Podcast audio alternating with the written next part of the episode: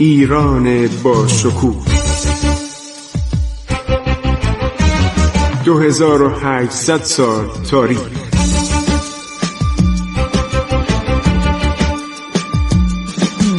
عبور از تاریخ.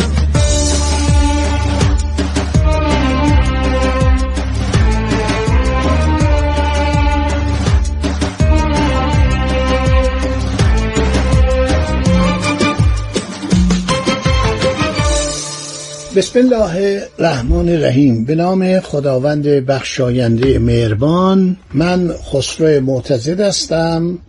در برنامه عبور از تاریخ با شما صحبت می کنم سلام.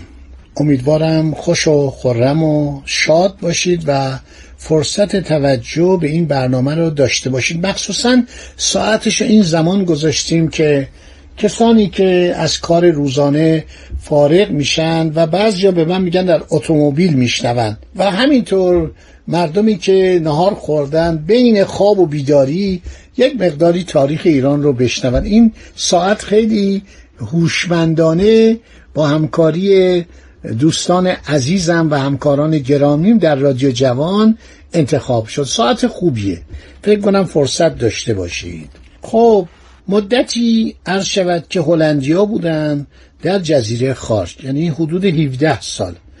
اولی کنیپ هاوزون بود که گفتیم که کنیفوزون هم بهش میگن. حتی نیفوزن انگلیسی میگن نیفوزن. بعد واندرهولد بود بوشمان بود و یک اسم دیگه وان هوتینگ. اینا در خارک زندگی می‌کردن اینا فرمانروای خارک بودن. تجارت مروارید در زمان آنان رونق بسیار یافته بود. گفتم که یک قلعه قوی هم عرض شود ساخته بودن و جالب اینجاست که هلندیا در این حال در قشم در بندر دیلم بندر ریگ بندر کنگ و جزیره لارک مستقر شده بودند. جمعیت خارج در دوران رونق هلندیا گفتم به دوازده هزار نفر رسیده بود. هلندیا در سال 1765 پس از جنگ و درگیری با میرمحنا ضابط بندر ریک خارک و تخلیه کردند. اما تجار هلندی همچنان علاقه به فعالیت در ایران داشتند. تجارتخانه بزرگ هلندی به نام هوتس هوتس و شرکا که نمایندگی هایی در جنوب ایران داشت. در سالهای دوران سلطنت رضا یک شرکتی بوده به نام هلندی شرکت هلندی آلگماین اکسپرای مات شای پای کوشید که در فعالیت های اکتشاف نفت در شمال حوزه امتیاز 1933 فعالیت کنه ولی به جایی نرسید. هر شود که و نفتی به دست نیاورد.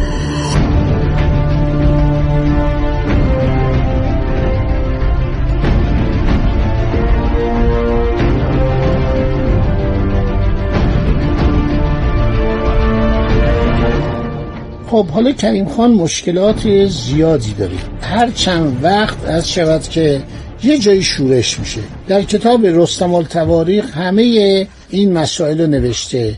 کسانی که شورش می‌کردن باعث مزاحمت می‌شدن. هر شود که حالا بگیرید از ازبکان بودن و همینطور از قبایل مختلف در داخل کشور اینا هر کدوم گفتن خب چرا ما شانشیم ما چرا به صدا به سلطنت نرسیم؟ و اینها باعث به هم خوردگی دولت می‌شد. دولت روم ظاهرا انقدر گرفتاری داشت برای خودش. دیگه اون دوران عظمت و کشورگشاییش گذشته بود. گاهی سفیری میفرستاد به ایران یه هیئتی می اومدن و این کتاب رستم التواریخ نوشته که بعضی از این پهلوانان رومی میومدن در ایران اسب سواری می‌کردن با گرز میجنگیدن با عرض شود که شمشیر میجنگیدن و قهرمانان ایرانی پهلوانان ایرانی اینا رو از پای در می آوردن خیلی قشنگ نوشته. خیلی قشنگ و زیبا نوشته. مثلا پهلوانانی اومدن عمر پاشا اومده عثمان بهادر اومده. اینا می کشتیگیر. یه عده کشتیگیر می اومدن اینا خیلی جالبه. شلوار کشتیگیری می پوشیدن و می اومدن و با پهلوان ایرانی کشتی می‌گرفتن. اگه وقتی شد اینا رو براتون باید بخونم. مثلا یکی از این کشتیگیران کلبلی آقای قاجار بوده و ایشون متوجه میشه که عثمان پاشا قهرمان کشتیگیر عثمانی عادت داره که وقتی می‌زنه زمین پهلوان ایرانی رو می‌کشه. یعنی گردنشو میشکنه.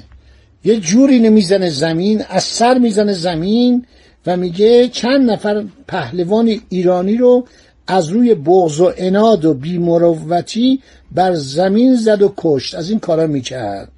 هر شود که این جناب کلبلی آقا نام قاجار میگه اجازه بدید که من با ایشون کشتی بگیرم. ببین نوشته با همان لباسی که پوشیده بود کمر خود را محکم بسته دامان برزده به جانب عثمان بهادر آهنگ نمود. پنجه در پنجهش در آورده پنجهش را به شدت فشرد. عثمان بهادر پهلوان عثمانی هر چند سعی و تلاش نمود که دو پنجه خود را از دو پنجه پهلوان ایران بیرون کند. با آن قوت و زور بازویی که داشت نتوانست. کلبله آقای قاجار کوتاقد و بالا بود و عثمان بهادر بلند بالا و پنشانه و قوی هیکل بود و پیلتن زمان خود بود. ناگهان کلبلی آقای قاجار پهلوان ایران از زمین برجست و مانند قوچ جنگی سرسخت پیشانی خود را به پیشانی عثمان بهادر رومی کوفت که سر عثمان بهادر مانند بادام دو مغز شکافته شد و پرده های دماغش مانند خانه زنبوران در هم آشوفت و خون مانند آب دو ناودان بر رویش جاری شد. با سر زده تو سر اون به پیشونه اون. ناگهان کلبلی آقای چالاک قاجار ناچار پنجه های عثمان بهادر رومی را رها کرده و عثمان بهادر رومی نامور هر دو دست بر چشمان خود مالید که خون از آنها دور کند. بختدن کلبلی آقای چالاک قاجار عثمان بهادر رومی پیلتن را مانند گوی از زمین رو بود و در دریاچه آب انداخته و های های و آفرین و مرحبای از هر طرف بلند شد.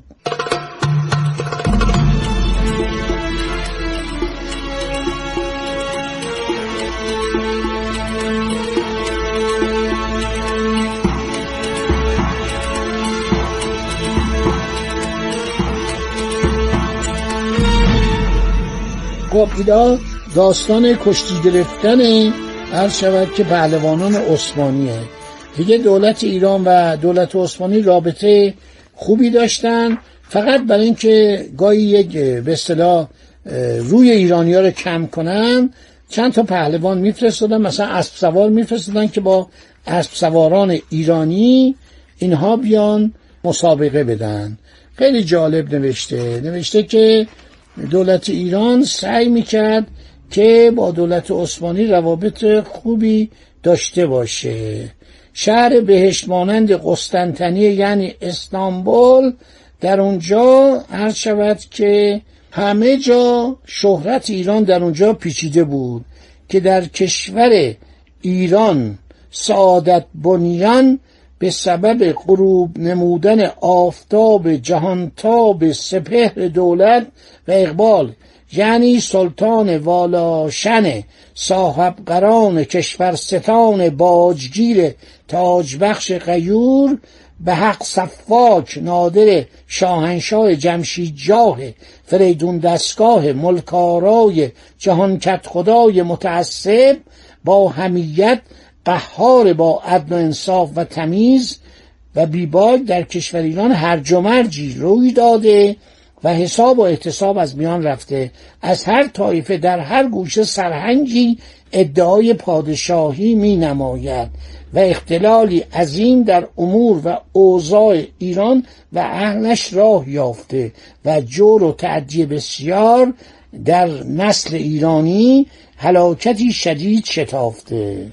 اینا گفتن که ما ژنرال نمیفرستیم. سراسکر به سوی ایران نمیفرستیم. ما چون با ایران صلح داریم رابطمون خوبه و حالا که نادرشاه از بین رفته ما باید چند تا پهلوان بفرستیم که اینا برن و اوضاع ایران رو گزارش بدن.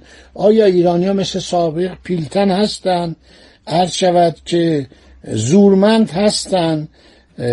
واقعا خیلی قشنگ نوشته. نوشته هر وقت اسم ایران اسم نادرشاه به گوش سرهنگان و بهادران روم می‌رسید اعضایشان از بیم مانند بید مجنون که از باد تند بلرزد میلرزید و از گفتن چنین سخنان لب میگزیدند.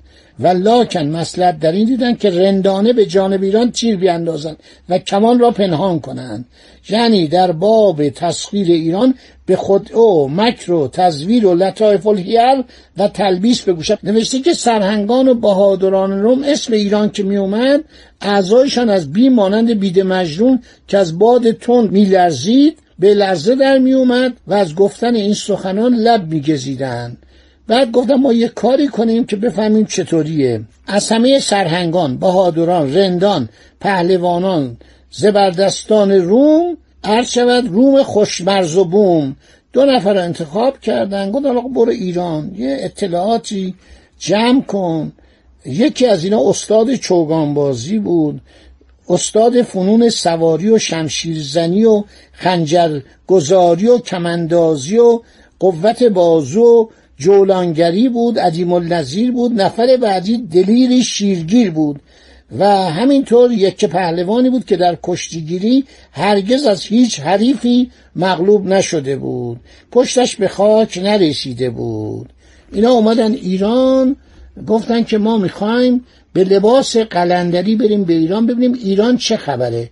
حالا که نادرشاه از بین رفته و کریم خان زند اومده و ارتش نادر در کار نیست نیروی دریایی نادر در کار نیست اینا اومدن. با فنون ایاری و بهادری با خدم و دستگاه عالی و کیسه پر پای به خاک پاک ایران نهادن. در هر منزل همیان همیان یعنی کیسه همیان مکر و زرق و افسونگری و آنفریبی گشادن هنرهای خیش را در هر جای اظهار می نمودن سفره جود یعنی بخشش و سخا در هر مکان می گستردن و به فقرا انفاق بسیار می کردن. در هر شهر و دیاری که وارد شدن در فنون سواری و کشتیگیری و بحث علمی بر حریفان غالب و فائق شدن و نشانی گرفتن و شهرتی نمودن عرض شود که آمدن. خب اینا آمدن ایران و در جنگ هایی که با ایرانیا کردن مغلوب شدن. همشون مغلوب شدن. کشتی گرفتن تیراندازی کردن هر جا رفتن عرض شود که دیدن ایرانی ها از اینها خیلی چالاکتر و شجاعترن. این در همین زمان ها بوده که ماجراشو براتون گفتم. و ماجرای محمد حسن خان قاجارم به همین مسائل هست چون مدتی محمد حسن خان همه کاره ایران بود استراباد و حتی اصفهان رو گرفته بود.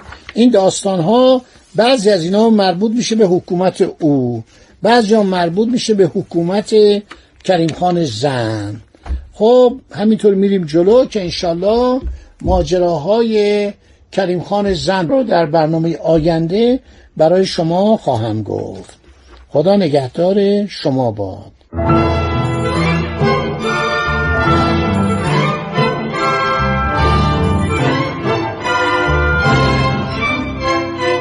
عبور از تاریخ.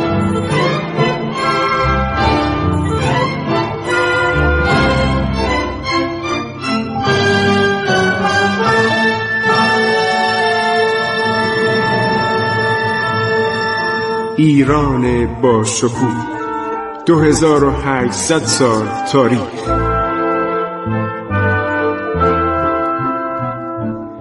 سرگذشت ایران ما به روایت خسرو معتزه